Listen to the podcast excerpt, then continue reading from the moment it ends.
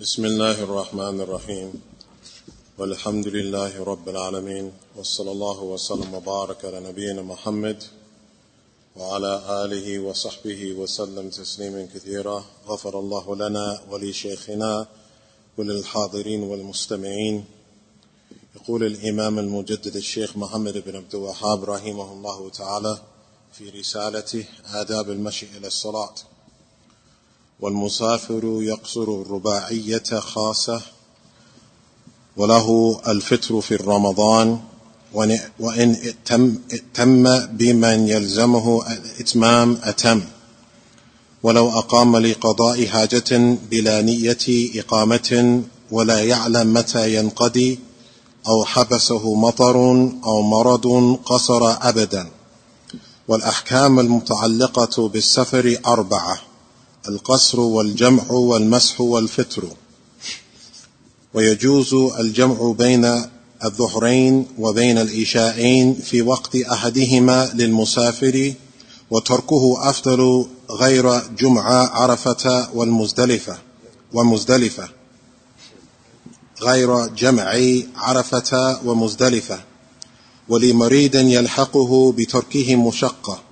لأنه صلى الله عليه وسلم جمع من غير خوف ولا سفر وثبت الجمع للمستحاضة وهو نوع مرض واحتج أحمد بأن المرض أشد من السفر وقال الجمع في الحضر إذا كان من ضرورة أو شغل وقال صحت صلاة الخوف عن النبي صلى الله عليه وسلم في ستة أوجه أو سبعة كلها جائزة.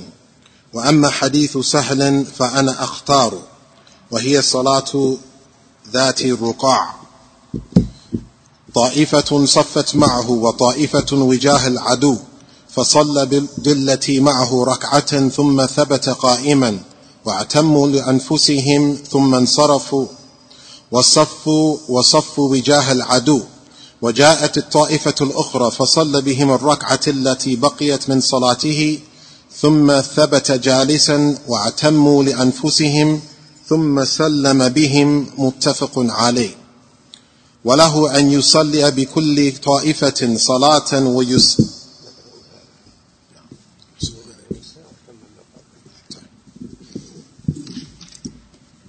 بسم الله الرحمن الرحيم. الحمد لله نحمده ونستعينه ونستغفره ونعوذ بالله من شرور أنفسنا وسيئات أعمالنا. ونشهد أن لا إله إلا الله وحده لا شريك له له الملك وله الحمد وهو على كل شيء قدير. ونشهد أن محمدا عبد الله وخليله ورسوله. أرسله رحمة للعالمين. فبلغ الرسالة وأدى الأمانة ونصح للأمة وجاهد في الله حق جهاده. صلوات الله وسلامه عليه ورضوانه جل وعلا على صحابة محمد الذين حملوا هذا الدين. آمنوا بالله وبرسوله هاجروا معه وإليه جاهدوا معه وبعده حتى انتشر الإسلام وعم أكثر الأرض. فاللهم ارض عنهم أجمعين واجعلنا من محبيهم الصادقين في ذلك المحسنين الاقتداء بهم يا ذا الجلال والإكرام. وبعد. يقول المؤلف شيخ الإسلام محمد بن عبد الوهاب التميمي من بني تميم رحمة الله عليه. والمسافر يقصر الرباعية خاصة. يعني المغرب ليس فيها قصر. تصلى ثلاث ركعات. الفجر لا تقصر. وإنما تصلى ركعتين وإنما القصر في الرباعية وهي العشاء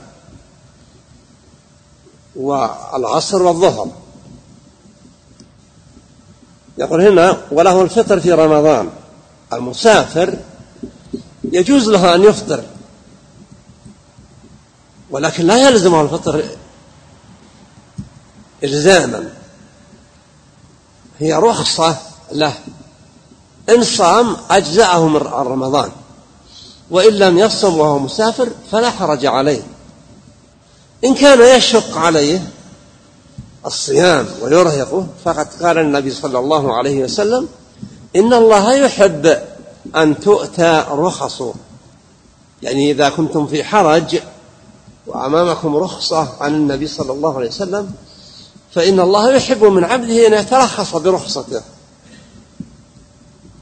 وأن لا يشق عليه على نفسه. قال وإن ائتم بمن يلزمه الإتمام يعني أنت مسافر ولكن دخلت مع ناس يصلون صلاة حضر يتمون. وجب عليك أن تتم مثلهم. ولا تقول إذا صليت ركعتين بقيت جالسا حتى يسلم الإمام. أو تقول إذا أكملت الركعتين وتشهد الإمام كملت التشهد وسلمت. لا. المسافر إذا ائتم بالمقيم وجب عليه أن يتم الصلاة. بل ولو أقام لقضاء حاجة بلا نية إقامة ولا يعلم متى تنقضي. مسافر يريد أن يقضي حاجة من الحاجات لكن ما يدري متى تنتهي. يمكن تنتهي في يوم أو يومين. أو قد تتدارك الأمور عليه فيجلس أسبوع عشرة أيام نصف شهر لا يدري. لكنه متى ما انقضى أمره وقضيت حاجته سافر. هذا يجوز له القصر أما إذا كان يعلم أنه سيقيم أكثر من أربعة أيام فإن النبي لم يثبت أنه قصر وهو يعلم أنه يقيم أكثر من أربعة أيام. لكن قصر وهو يعلم أنه يقيم الأربعة.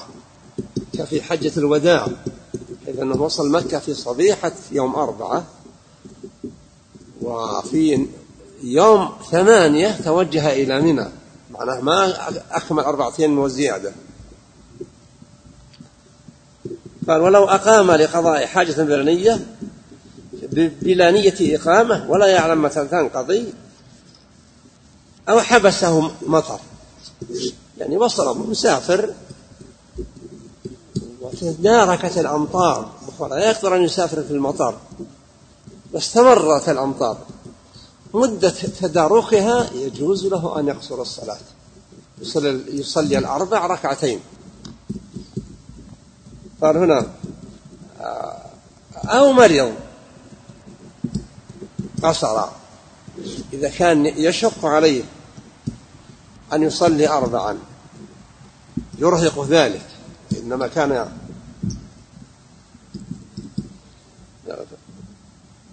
أو مرض حبسه مرض قصر أبدا.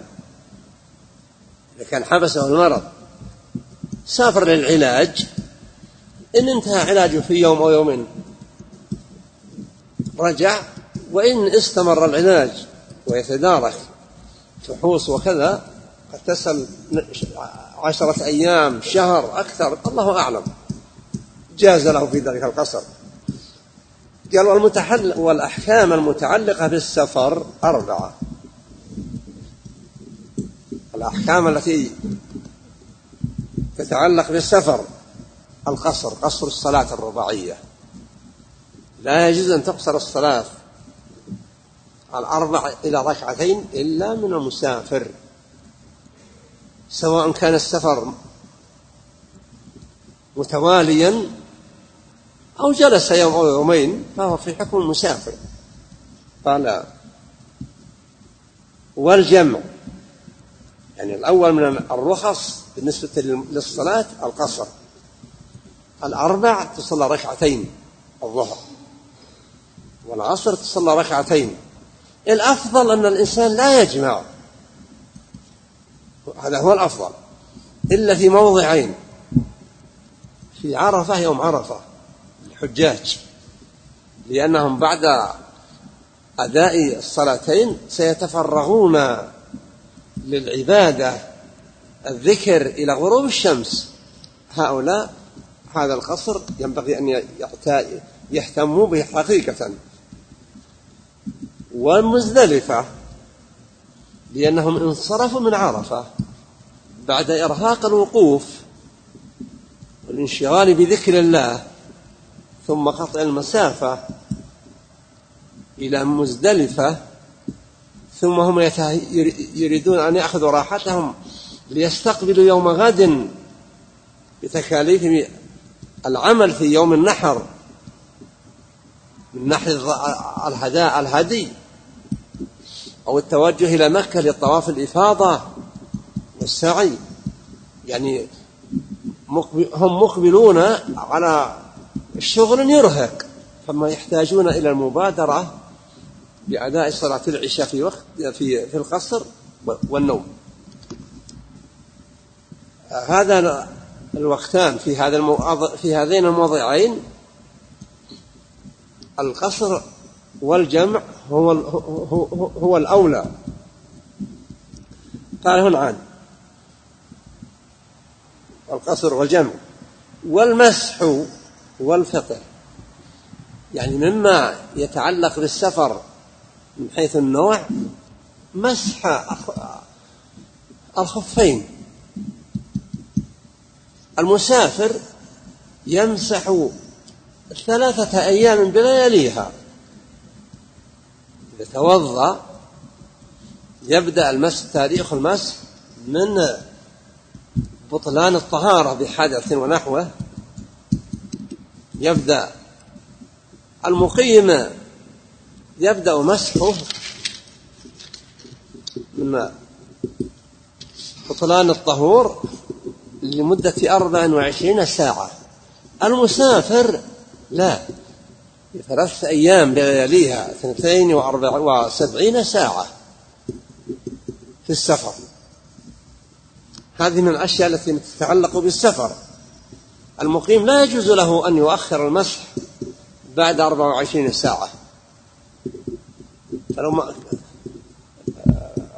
لبس على طهارة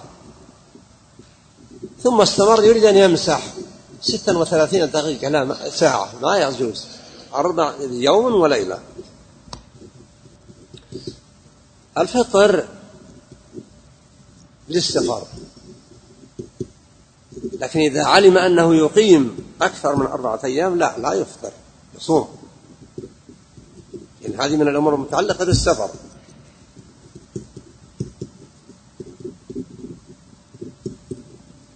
هذا مجمل ما يتعلق في هذه القطعة من كلام الشيخ رحمة الله عليه.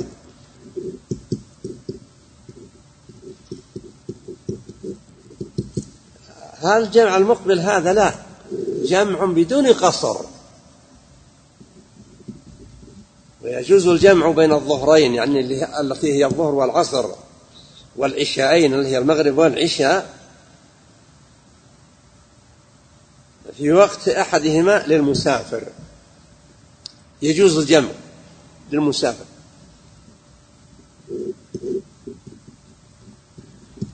سيأتي جمع في المستقبل يجمع الواحد وهو مقيم. لكن جمع بدون قصر. أما هذا فهو جمع بقصر. يصلي الظهر ركعتين والعشاء ركعتين. يجوز له الجمع إذا كان محتاجا للجمع لأن الجمع رخصة.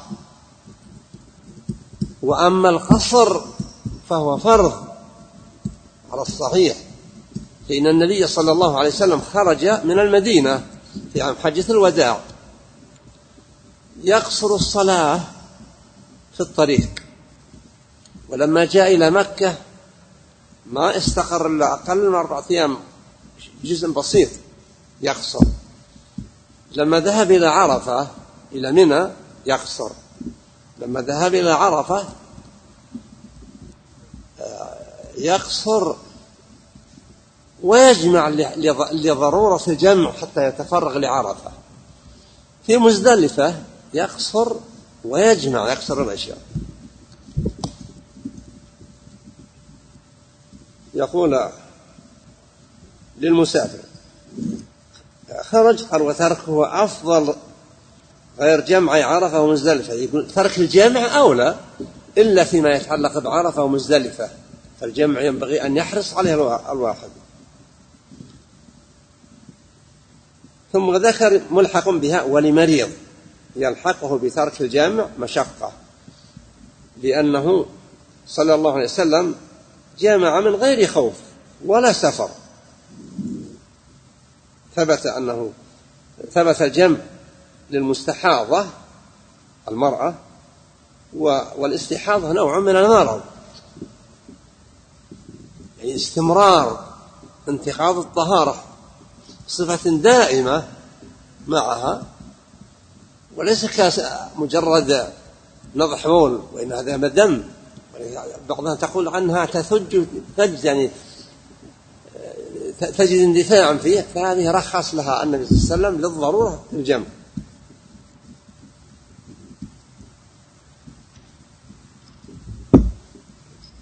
بقي فيه شيء آخر. يقول وثبت الجمع للمستحاضة وهو نوع مرض واحتج أحمد بأن المرض أشد من السفر. يأتي الجمع الآخر وهو الجمع في الحضر إذا كان من ضرورة أو شعور يعني في أشياء كثيرة. قد يجمع الإنسان بين الظهر والعصر ظرف لا يستطيع إذا دخل في هذا الظرف أن يؤدي الصلاة.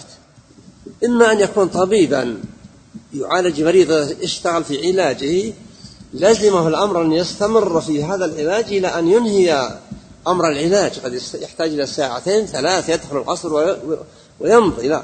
يجمع لا حرج من الجمع. لأن النبي ثبت أنه جمع في سفر أو في مدينة الظهر والعصر والمغرب والعشاء. ولما قيل لابن عباس ماذا قال من غير مطر ولا سفر. قالوا لماذا؟ قال لئلا يحرج أمته يعني قد يكون الإنسان محتاج بأن يجمع هو قادر لكن العمل الذي سيقوم به سوف يمنعه من أن يتفرغ للصلاة فيجوز له في هذه الحالة الجمع.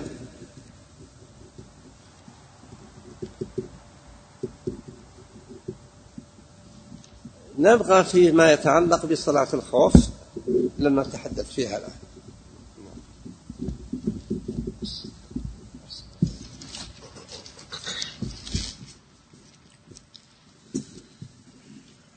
Hafif Allah Ta'ala began, in the name of Allah we praise him. We seek his assistance and we seek refuge in Allah from the evil of our deeds. And we bear witness that there's no deity worthy of worship except Allah. He is alone, He has no partners. To Him is the praise and the dominion, and He is able to do all things. And we bear witness that Muhammad is His slave and His messenger, and His Khalil, and the one that Allah sent as a mercy to mankind. He gave the message, He fulfilled the trust, and He was sincere. He fought sincerely in the way of Allah, so may the peace and blessings of Allah be upon Him. And may Allah be pleased with His companions, those who carried the message of Islam. They believed in the Prophet sallallahu alaihi wasallam. They migrated with him and to him. They fought during his time and after his time until Islam spread to many parts of the world. May Allah be pleased with them and make us from amongst those who are sincere in our love of them. The Sheikh said, Habib Allah Ta'ala, that Sheikh Muhammad bin Abdul Wahab, Rahim Allah Ta'ala, from the tribe of Tamim, he mentioned in this part of his treatise the affair of uh, the, the salat of the traveler. And he said, the, the traveler, he shortens the prayer, but the shortening of the prayer is not done for salat al-maghrib, nor is it done for salat al-fajr. There is no shortening of the prayer for salat al-maghrib nor salat al-fajr but the shortening of the prayer is only for the prayers that have four units, such as Salat al-Isha, al-Asr, and Dhuhr. And likewise from the rulings pertaining to the traveler is that it is permissible for him to break his fast. It is permissible for him to break his fast, but it is not mandatory. It is not mandatory nor obligatory that he breaks his fast, but he has the permission to do so. So if the traveler chooses to fast, then his fast is accepted from him. And there is no problem in him doing so. But if this causes difficulty upon him, then verily the Prophet ﷺ says, verily Allah loves to give these exceptions or these uh, exemptions or these permissions where the individual can break their fast. So the Shaykh mentioned Habib Allah Ta'ala. So if there is some difficulty which uh, comes upon the individual uh, in fasting, then it is permissible for the individual to break his fast and take this permission which has been granted to him by Allah. And the author, rahimahullah ta'ala, mentioned about, the, he went back to mention about the salat. But the author said, rahimahullah ta'ala, if the person uh, uh, prays behind someone who is a, a resident, if the traveler prays behind, or he prays in the congregation, and that congregation is being led by someone who is a resident, so that imam completes his prayer. So it is upon the traveler to complete his prayer. It is upon the traveler to complete his prayer. The traveler should not pray two units and then say, I'm going to sit until he's finished. No, it's upon the traveler to follow the imam in completing the prayer. Likewise, it is not permissible for the traveler uh, after two to leave the prayer. No, he must complete if he, if he prays behind someone who is completing the prayer. Then the author rahimahullah ta'ala mentioned uh, if the traveler visits a particular place uh, with the intention of completing some work and uh, he's not sure when he will complete that work. So what is the ruling? The Sheikh mentioned Habib Allah Ta'ala. If the traveler does not know He's totally unaware of how long he will be staying in that place. It's possible he will stay there for one day or two. It's possible he will stay there a week. It's possible he will stay there 10 days. Then uh, the individual, uh, then the individual continues to shorten his prayer. But the Sheikh said, Habib Allah Ta'ala, but if the individual, no, he went, the Sheikh said, Habib Allah Ta'ala, but if the individual knows for a fact that he's going to be there more than four days, then the individual should complete his prayers. He says, because it is not reported, it's not authentically reported that the Prophet ﷺ knew that he was staying more than four days, four days, except that after that he would complete his prayers sallallahu alaihi wasallam. He said, for example, during the farewell pilgrimage, the Prophet sallallahu alaihi wasallam, he arrived in Mecca uh, he arrived in Mecca on the fourth day, on the morning of the fourth day. So he shortened his prayers. And then on the eighth day, the Prophet ﷺ went to be, went to, to Mina, and he began to perform the pilgrimage or the rituals of Hajj. And that's when the Prophet ﷺ began to uh, complete the prayers until later on when uh, the time came for, for Arafat, the Prophet ﷺ shortened as the Sheikh is going to mention later on in the lesson. Then the author rahimahullah ta'ala said, or if the individual is prevented from traveling due to rain. The Sheikh said, Hafif Allah ta'ala, for example, an individual travels somewhere and it's time for him to return, but at the time that he wants to return, it begins to rain. And he does not have the ability to, to travel. Then it's permissible for the individual to, to shorten his prayers. So the prayers which have four units he would pray two units because he's prevented by, by rain and as soon as the rain is over, he would travel. Then the author, rahimahullah ta'ala, mentioned the, the, the one who is sick, meaning the one who travels and while that individual is on a journey, he becomes sick. He becomes ill. So it's difficult while he's on this journey and he's in this, this state of illness, it's difficult for him to pray the complete prayers so he shortens the prayers. He shortens the prayers. The Sheikh said, for example, you have someone who travels for the purpose of uh, seeking a cure, for some type of medical cure. And uh, he might stay one day, he might stay two days, or the, the, the seeking of the cure takes longer. So, for example, he has to get some tests, he has to get some medical examinations. Uh, it's possible that this lasts for 10 days, or it's possible that it lasts longer. The individual is, is unaware. He's unaware of exactly how long it would take. It's permissible for the individual to, to shorten his prayers. Then the author, rahimahullah ta'ala, mentioned the, the rulings as it relates to traveling. And he said they are four. Uh, to shorten the prayer, to join the prayer, to wipe over the, the socks, and to uh, break the fast. The Sheikh said, Habib Allah Ta'ala, Naam. So once again, as it relates to shortening the prayer, Naam. The Sheikh mentioned Habib Allah Ta'ala, as it relates to shortening the prayer, uh, the individual, if he's going to say a day or two days, then this individual is a traveler. It's permissible for him to shorten dhuhr and asr. And the Sheikh said, Habib Allah Ta'ala, but it's better that he does not. It is better that he does not join the prayers. As it's mentioned by the author, and the Sheikh reiterated that Habib Allah Ta'ala, it's better that the individual, once he arrives at his destination, that he can shorten, but he should not join the prayers. He should pray each prayer at its specified time. Except two instances. The, the day of Arafat and the day of Muzdalifah. The day of Arafat, because the Hujjaj, the pilgrims, um, when they're, the reason why it's recommended for the, in, for the, the pilgrims on the day of Arafat to join the prayer is because after that, they need to be uh, free.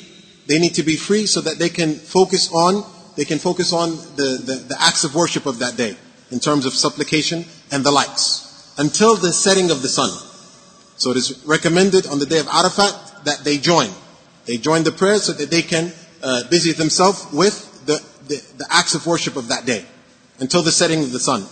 Likewise on Muzdalifah. And the reason why it is recommended at the time of Muzdalifah is because these people, when they've left Arafat and they've arrived in Muzdalifah, these individuals have, they've tired themselves. They were standing on Arafat, uh, they have become tired. Uh, these individuals were uh, involved in constant remembrance of Allah Azza wa Jal. And so that, you know, if we look at, if we consider that which they've left, and that's Arafat, and the, the worship that they've conducted on Arafat, the worship that they've performed on Arafat, and now the following day, uh, which is the day of slaughtering, which is the day of tawaf, which is the day of, of, of, of, of sa'i, which is the following day. So if you're looking at, if you're considering the fact that the next day they would be likewise heavily involved in worship, so it is also recommended that they join uh, Maghrib and Isha. So as soon as they reach Muzdalifah, they would join Maghrib and Isha and they would immediately go to sleep so that the next day they could have energy to perform the worship on the following day. So these are the two times that it's um, recommended for the people to join the prayer. But other than that, it's not recommended that they join the prayer. They should pray each prayer during its prescribed time. Then the author, rahimahullah ta'ala, mentioned wiping over the socks. And the Sheikh mentioned, Habib Allah ta'ala, the traveler, it is permissible for the traveler to wipe over the socks for three days and three nights. So the individual performs ablution and then the wiping over the socks begins from the time that he breaks his wudu. It begins from the time that he breaks his wudu with uh, passing gas or urination or the likes. As for the one who is a resident, then the time allocated for him, uh, which is permissible for him to wipe over the socks, is 24 hours. Is 24 hours. So the Sheikh said, Habib Allah Ta'ala, so uh, the traveler, he gets three days and three nights he mentioned uh, 72 hours, and the, the resident, he gets 24 hours.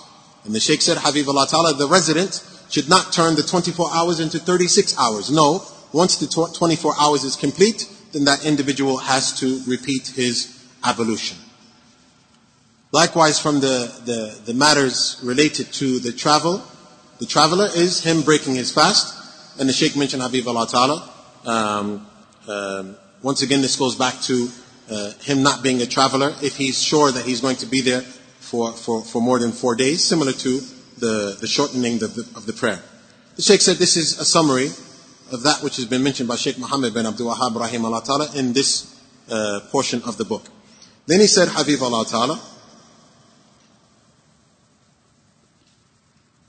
Now, with regards to, um, he said something's going to come in the future, and that is individuals joining the prayer, even if they are resident. He said there's something that's going to be mentioned in the same treatise of individuals joining the prayer, even if they are a resident. Not that they shorten the prayer, but they join the prayer. He said, and this is if the individual is in dire need of doing so. If the individual is in dire need of doing so, um, there's a permissibility in Islam for him to join to uh, uh, join the prayer, not to shorten the prayer.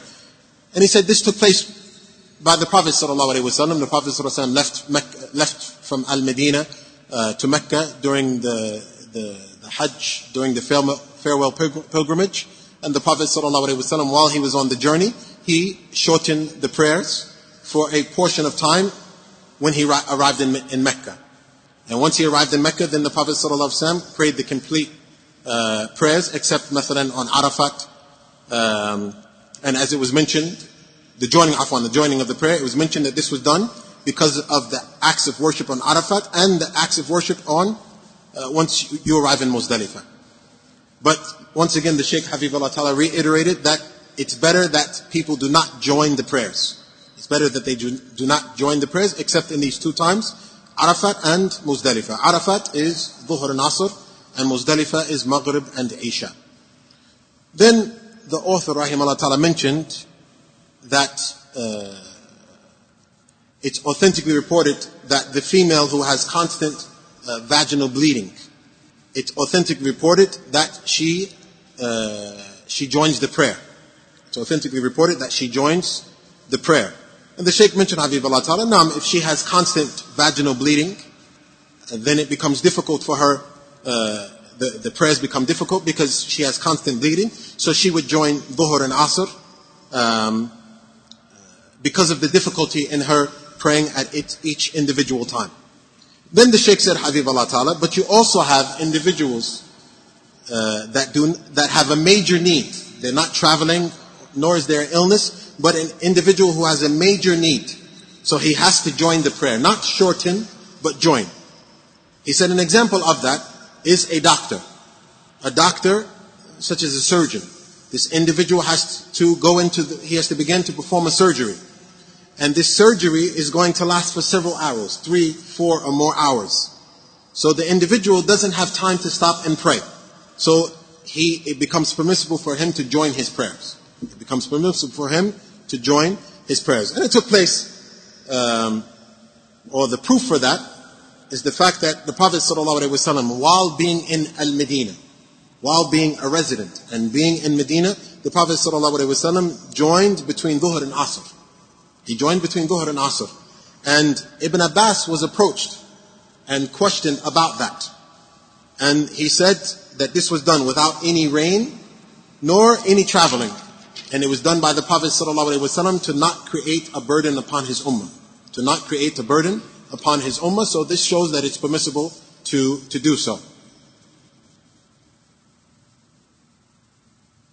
Now, so the Shaykh Habib Allah Ta'ala said if a person has uh, some great work, if a person has some great work, and such as the, the previous example of the surgeon, and if he begins that work, it would totally prevent him from praying, then it's from praying each salat in its designated time, then it becomes permissible for him to join the prayers at that time. Then the Sheikh said, Habib Allah Ta'ala, something is going to be mentioned in the next lesson about the prayer of fear, uh, the prayer of fear, uh, but we would uh, postpone that to the next lesson, bi'idhnillahi ta'ala.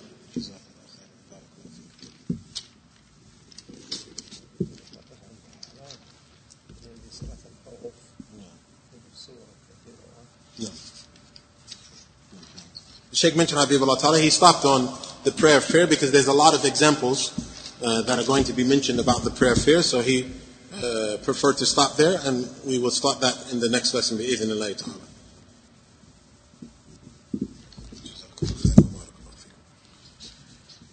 يقول السائل حفيظكم الله تعالى في بعض المناطق الشمالية في الدول الغربية وخاصة في الصيف قد لا يتجاوز وقت الوقت بين العشاء والفجر أربع أو خمس ساعات حيث دخل وقت العشاء في الساعة الحادية العشر ودخل وقت الفجر في الساعة الثالثة ونصف أو الساعة أو الساعة الرابعة. وقد تشكل ذلك على كثير من الناس فهل فهل يصلح للقائمين على المسجد في تلك المناطق حينما تضيق أوقات الصلوات على الناس أن يجمعوا بين المغرب والعشاء أخذا بفعل النبي صلى الله عليه وسلم حيث جمع بين الظهر والعصر والمغرب والعشاء بالمدينة في غير خوف ولا مطر كما ورد في في الحديث.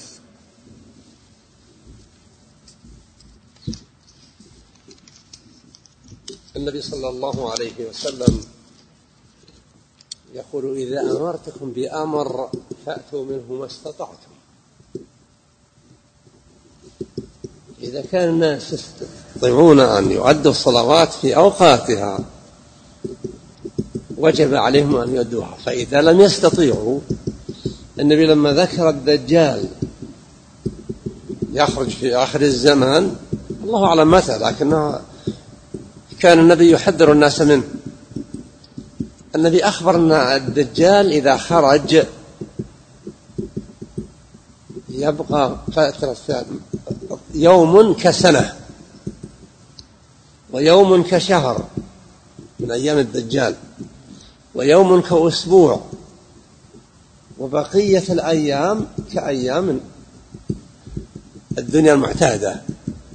فقال الصحابة النبي هذا اليوم الذي في شهر في شهر سنة تكفينا صلاة يوم واحد؟ قال لا.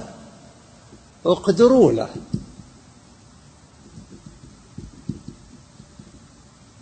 وسباقا ورد السؤال عندنا في هيئة كبار العلماء كم من عشرين سنة أظن أو أكثر من البلاد الشمالية اللي في الشمال الغربي الدنيا. قالوا إن وقت النهار يعني قد يكون قصيرا أو وقت الليل فكيف؟ فقيل لهم قدروا الأوقات. يعني ما بين مثلا الظهر والعصر كذا كذا من الساعات الدقائق. ما بين المغرب والعشاء كذا من الوقت. ما بين العشاء والفجر كذا من الوقت.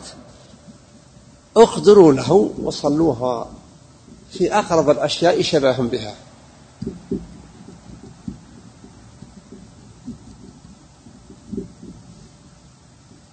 وإلا فإنه إذا كان هناك وقت يتميز الليل عن النهار تميزا بين. وجب أن تصلى صلاة الليل في الليل وهي المغرب بعد غروب الشمس والعشاء بعد حصول الظلام التام والفجر بعدما ينفجر الفجر. فإذا لم تكن على قدر المسافات السابقة فتقدر بنفس الأوقات.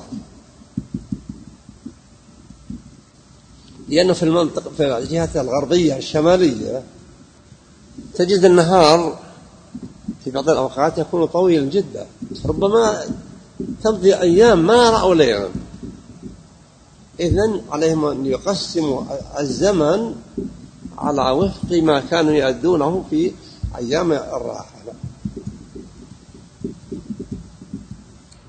The individual is asking in some areas in the northern western countries and specifically or more specifically in the summer uh, the time between uh, Isha and Fajr uh, is not more than uh, four or five hours. The time for Isha enters at 11 o'clock and the time for Salat al-Fajr enters at 3, uh, 3.30 or 4 o'clock.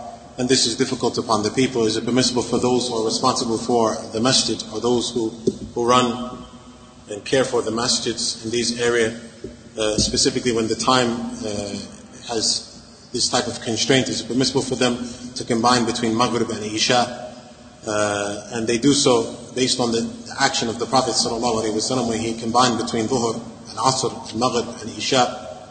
And he Dhuhr with Asr and Maghrib and Isha in Medina without any fear or rain as is reported in the hadith. The Sheikh mentioned Habib Allah Ta'ala The Prophet ﷺ said, that which I've ordered you to do, then do it to the best of your ability. So the Shaykh said, Habib Allah Ta'ala, so um, if the people have the ability to pray each prayer in its individual time, then they should do so. The Prophet ﷺ mentioned about the affair, the affair of the coming of the Dajjal during the latter days. And specifically the time that is only known by Allah Azza wa But the Prophet warned against uh, and informed about the coming of the Dajjal. And he mentioned that one day would be like a year, and one day would be like a month, and one day would be like a week, and the rest of the days would be like your normal days. So the Sahaba, they said, Ya Rasulullah, the time that one day is like a year, or one day is like a month, is it permissible for us to pray one prayer? And the Shaykh, the, Afwan, and the Prophet said, no, but you have to calculate the time. And the Shaykh said, Habib Allah Ta'ala, said a question was posed to the committee of senior scholars, which the Shaykh is a member of Habib Allah Ta'ala. He said a question was posed similar uh, to this question over 20 years ago. Uh, and it was from the, the northern western countries. And the Sheikh said, Habib Allah Ta'ala, there's sometimes, or there's certain seasons where the, the day in those countries is very short or very long. And they wanted to know what should they do. And the Sheikh said, Habib Allah Ta'ala, they have to, uh, they have to calculate the time. Uh, the time between Salatul Dhuhr. He's going, he's going to be clear what does he mean by calculate. The time between uh, Salatul Dhuhr and Salatul Asr, how much time is usually between those prayers, and the time between Isha and Fajr and the likes. So they have to calculate it. And they do this in accordance to the closest area or the closest, uh, or the time of the year that it is close to what it, what it should be. It's going to come the explanation. So the Sheikh said, Habibullah Ta'ala, but if there is a clear distinction in time, uh, for example, at night, and when the sun sets, and once the sun sets, it's time for Maghrib, and that's clear. And when it becomes completely dark, it's time for Isha, and that's clear. And when the sun rises, it's time for Fajr, and that's clear. but what is meant by they calculate the time? The Sheikh mentioned Habib Allah Ta'ala, um, and he said, because indeed, in these countries, sometimes the, the day is very long. And sometimes they go for several days without seeing the sunset. So he said, but uh, at any time of the year, when it is not, when it is somewhat normal, any time of the year when it, when it is somewhat normal, and then it changes, they would calculate their timings based on when it was normal. They would calculate their timings based on when it, would, it was normal. So when it was close to being normal, when there was a sunrise, when there was a sunset, when the sky became completely dark, the time that was between the prayers during that time, that would be the time that they pray when it becomes abnormal. That would be the time that it, they pray when it becomes abnormal.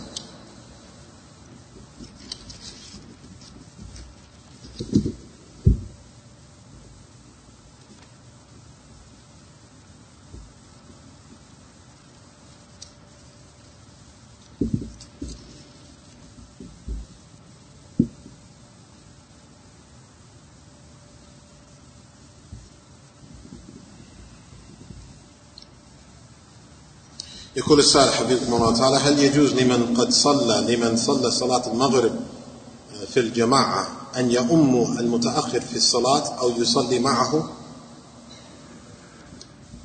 هو الأولى أن لا يفعل. يعني إذا الصف الله أدرك بعض الصلاة بعض الصلاة مع الإمام ثم قام يقضي بقية صلاته لا ينبغي أن يدخل معه أحد يكون مؤتما به أما أن يتبرع هو ويدخل مع شخص ليحصل على شيء من فضل الجماعة فلا حرج في ذلك The individual is asking, is it permissible for an individual who prays Salat al-Maghrib in congregation? Is it permissible for him to lead someone who uh, entered the prayer late or to pray with him.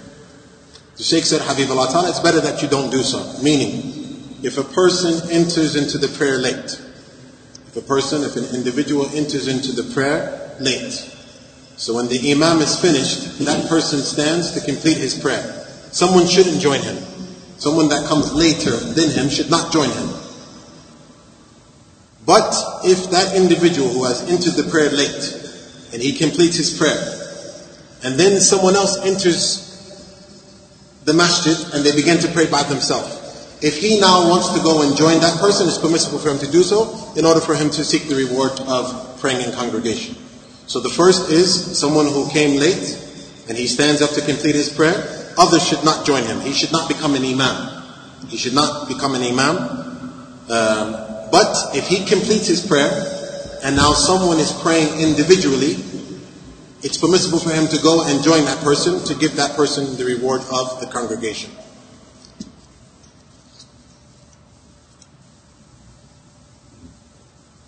يقول السائل حبيبكم الله تعالى اختلف العلماء في مسألة دخول الحائض المسجد فما فما فما الراجح في ذلك؟ دخول الحائض في المسجد الحائض لا تبقى تجلس في المسجد. لكن لو كان تريد أن تأخذ حاجة في المسجد أو توصل حاجة للمسجد فلا بأس بذلك.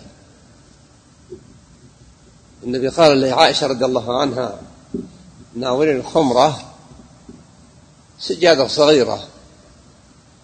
قالت إني حائض.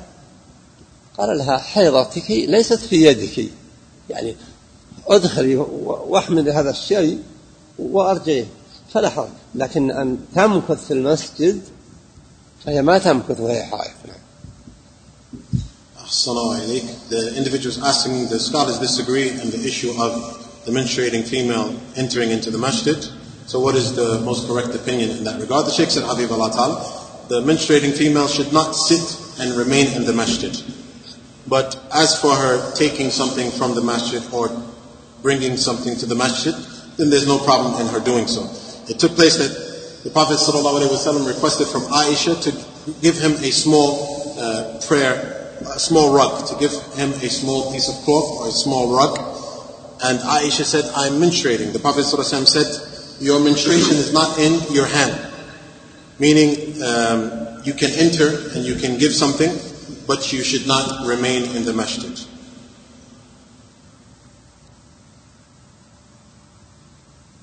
يقول السائل حفظكم الله تعالى هل يجوز للمسلم أن يلبس خاتما للزواج لكي يخبر الناس بأنه متزوج ويجتنب الفتن؟ أما إذا كان الخاتم ليس من ذهب فلا حرج فيه. لا بأس.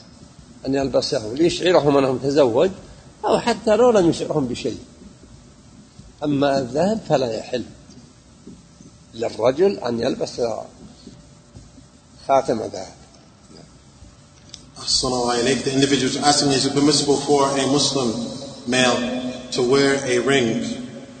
I'm, I'm thinking that it's a male.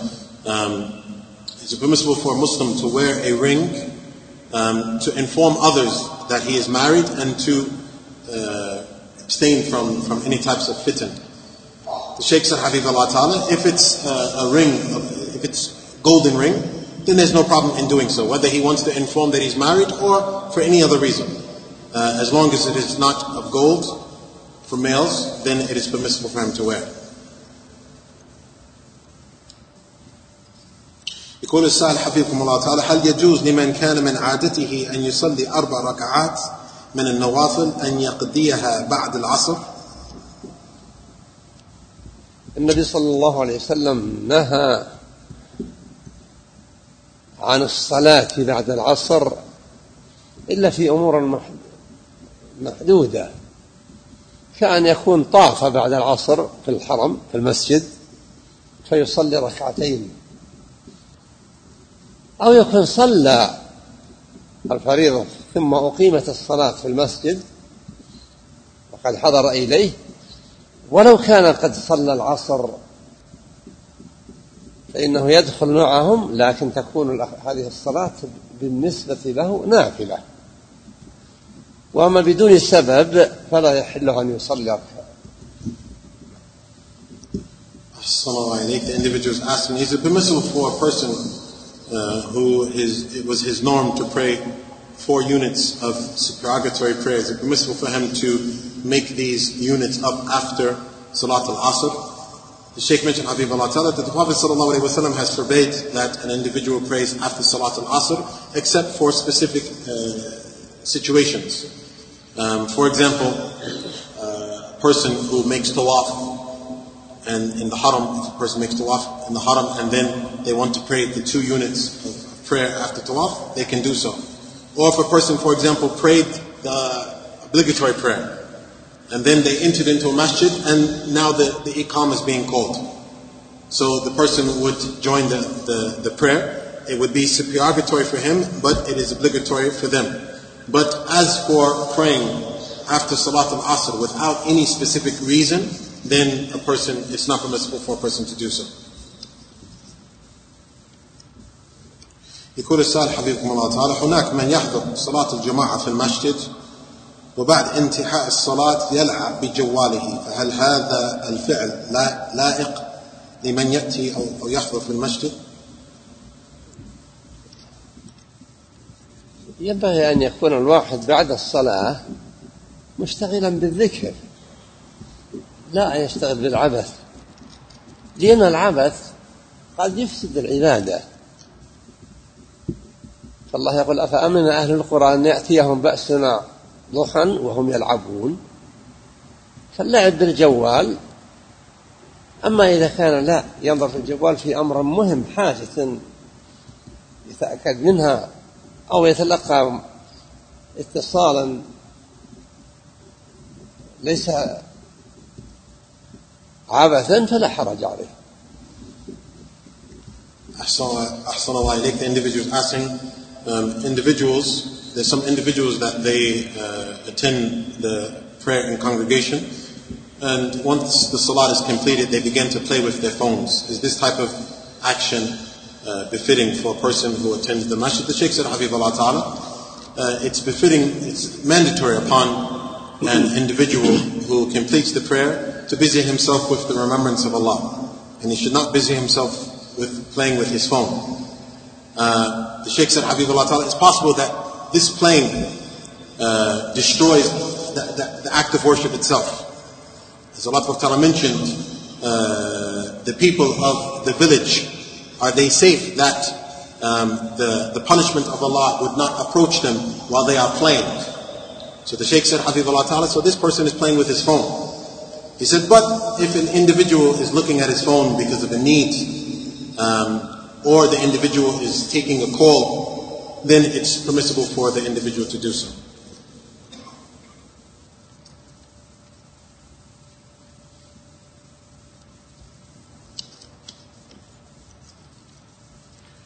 يقول السائل حفظكم الله تعالى هناك رجل مسلم في في امريكا والده الان في في غيبوبه والأطباء يقولون فيه بأنه في حكم الموت الدماغي وينصحون الابن بعزل الوالد عن نظام دعم الحياة.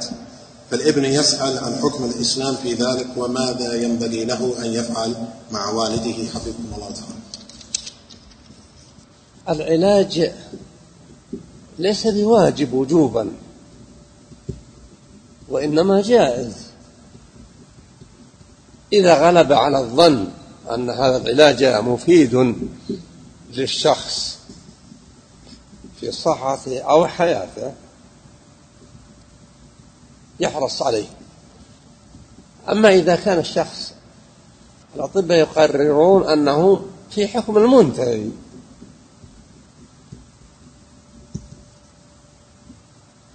وهم ثقات. لا يقصدون التخلص من المريض. فمن جائزا يمنع عنه العلاج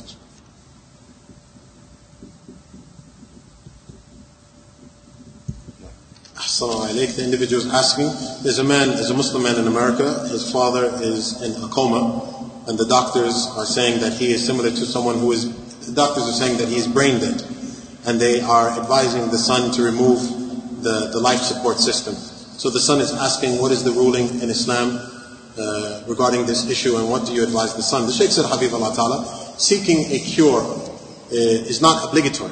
It is not something, seeking a cure is not something which is mandatory or, oblig- or obligatory, but it is permissible. So if the person, um, uh, if they have strong reason to believe that this cure is beneficial for the individual's health or his life, then they should continue. But if the doctors are saying that this individual is, is, is basically dead, the doctors are informing that this individual is basically dead, and the doctors are reliable, um, but, and he, he's saying the doctors are reliable, not that they just want to merely get rid of him, not that they just merely want to get rid of him, then it is permissible for the son to, to stop the, the, the life support system which his father is on. يقول السائل حفظكم الله تعالى ما حكم حضور المسجد في البلد الذي يكثر فيه المطر؟ هل هو الأفضل لي أن أصلي في المسجد مع المطر؟ أو هل الأفضل لي أن أطبق السنة وأصلي في البيت؟ يقول السائل ما حكم حضور المسجد في البلد الذي يكثر فيه نزول المطر؟ هل الأفضل أن يصلي أن يذهب إلى المسجد في وقت نزول المطر أو الأفضل أن يصلي في البيت؟ لا الأفضل أن يذهب إلى المسجد. إلا إذا كان يتضرر بالذهاب. فإن فضيلة المسجد ومضاعفة الأجر بالصلاة مع الجماعة تفرق فرقا كبير في سبعين درجة سبع وعشرين درجة. الذي يصلي في البيت يحصل على درجة كاملة واحدة. وفي المسجد يحصل على سبع وعشرين ضعف لكن إذا كان يتضرر بالذهاب في وقت المطر يشق عليه مشقة ففي هذه الحالة يجوز له أن يصلي Assalamu alaikum. The individual is asking, what is, what is the ruling uh, of attending the prayer in the congregation in the masjid in the countries that have are? Uh, it's common that the, there's a lot of rain. Is it better that the individual prays or goes to the masjid to pray, um, or is it better that he prays at home, implementing the sunnah? The Shaykh said, Habib Allah Ta'ala, it's better that he goes to the masjid as long as there is no harm in him doing so. There's no harm inflicted upon him in doing so. Uh, because praying in the masjid, uh, an individual gets an increase in reward. Uh, 27 more times than if he prays alone. Um, if he prays alone, he gets one reward. If he prays in the masjid, he gets 27. Um, but if there is some harm inflicted in him going to the masjid, then it is permissible for him to pray at home.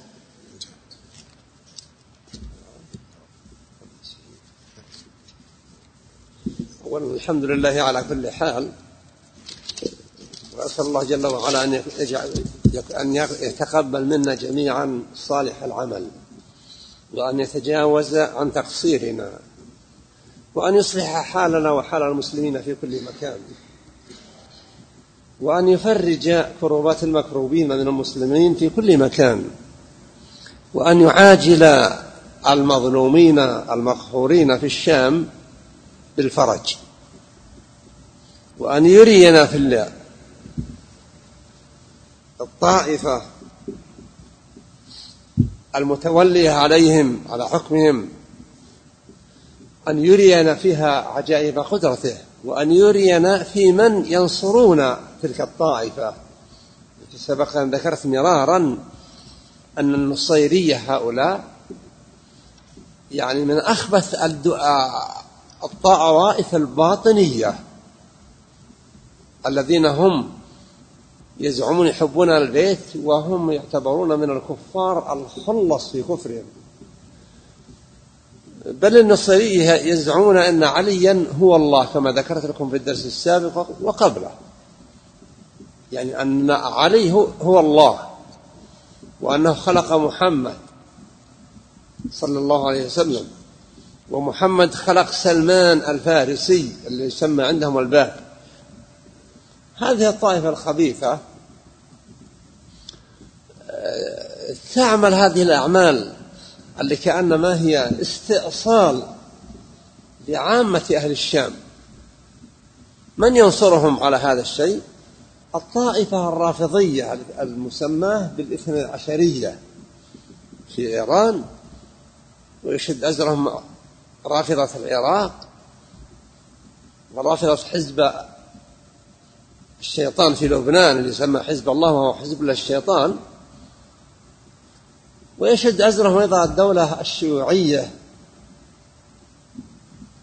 الروسية فنسأل الله أن يرينا في هؤلاء جميعا عجائب قدرته.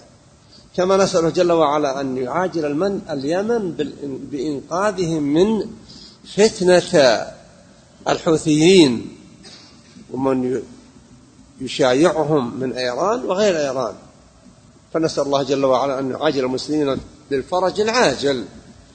وأن يوفقهم للهداية الصحيحة لأن المتقي حقيقة لله على بصيرة يدافع الله عنه لأن الله يقول إن الله يدافع عن الذين آمنوا. إن رأينا نقصا في الدفاع فالسبب منا في عدم صدق تمسكنا بديننا وعدم صدقنا أيضا في الاقتداء بسنة نبينا. لأن الدين الإسلامي الوصول إليه لا يتم إلا بالقرآن الكريم وبسنة النبي صلى الله عليه وسلم. فنسأل الله أن يرينا عاجلا غير آجل انتصار الحق على الباطل وانفراج الغمة عن المسلمين في كل مكان. وأن يعاجل الله جل وعلا المظلومين الذين تسكب عليهم القنابل من الطائرات والمتفجرات من البراميل أن يعاجلهم بفرج منه وخزي وعار ومذلة وقهر للأعداء الظالمين كما أسأله جل وعلا بأسمائه وصفاته أن يحفظ لهذه المملكة أمنها على الدين والدنيا على دينها ودنياها وأن يوفق من تولى أمرها لحمل الناس على التمسك بالسنة وصدهم عن البدع والضلالات. وحملهم على أن يحرصوا على أن يكونوا مقتدين بفعل النبي صلى الله عليه وسلم وأصحابه. فإن النبي لما ذكر الطوائف التي يمكن أن توجز في الأمة الإسلامية وأنهم في النار إلا واحدة قالوا من هي؟ قال من كان على مثل ما أنا عليه اليوم وأصحابي. فنسأل الله أن يحقق ذلك. وآخر دعوانا أن الحمد لله رب العالمين صلى الله على نبينا محمد وآله وصحبه وسلم تسليما كثيرا The Sheikh Habibullah Ta'ala uh, ended the lesson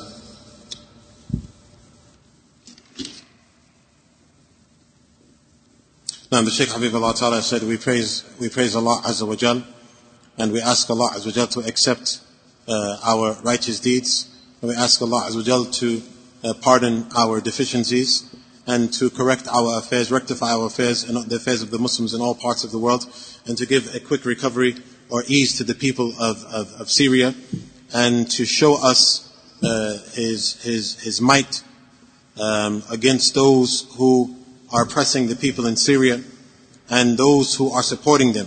And the Sheikh said, I've reiterated in many, in many lessons that the Nusayriya, which is uh, the beliefs of the rulers there in Syria, they are from the worst of the, the, the, the group called Al-Batiniya. And they are uh, complete disbelievers.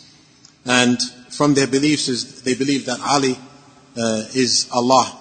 And they believe that, as the Sheikh said, I mentioned in previous lessons, and they believe that Ali created Muhammad sallallahu alaihi wasallam and Muhammad created Salman al-Farisi who they call the door. So they are from the worst uh, uh, of the people. Uh, and they are trying to make the people of Syria believe, believe in their beliefs. And who is supporting them? The, the, the Ithne Ashariya, these, these, this Rafida group from Iran and from Iraq and the Hizb that they call themselves Hizbullah the party of Allah, but they are the party of the shaitan in Lebanon, and the communists who are present in Russia. So we ask Allah Azza to uh, remove them. Likewise, we ask Allah to give ease to the people of Yemen who have been afflicted with the, the fitna of the Houthiyun. Um, so we ask Allah to give them uh, uh, ease. And likewise, the Shaykh mentioned Habib Allah Ta'ala, for verily, the individual who is truly uh, who has truly true taqwa of Allah Azza wa Jal, Allah would support and defend this individual. As Allah says, Inna Allah yudafi an alladina amanu. Verily Allah supports and defends those who believe. And so if the support is not there, that is due to our own deficiencies. Because if we were to be sincere in our uh, adherence to the Book of Allah and our adherence to the Sunnah of the Prophet Wasallam, we would be supported and, and defended. So we ask Allah Azza wa Jal, um, uh, Naam, because verily Islam is implementation and adherence to the Quran and the Sunnah. So we ask Allah Azza to give, uh, to show us, um, uh, or to give ease to the people uh, of Syria and to allow the truth to prevail over falsehood. And we ask Allah to give ease to those who have been oppressed, those who are the bombs and the, the missiles are falling upon them. We ask Allah Azza to give them ease and to uh, punish those who are oppressing them. Likewise, we ask Allah with His names and attributes um, to protect the, the religion and the worldly affairs of this country and to give the rulers of this country uh, success to encourage the people to adhere to the sunnah of the Prophet wasallam and to debase uh, innovation and falsehood. Um, because the Prophet wasallam, when he mentioned the, the groups that would go into the hellfire, he said there is one saved group and they are upon that which I am upon and my companions. So we ask Allah Azza wa to be upon that which the Prophet was upon and his companions and that Allah gives success, success in doing so. And our last supplication is all praise be to Allah, the Lord of the worlds, and may the peace and blessings of Allah be upon Muhammad, his family members and companions.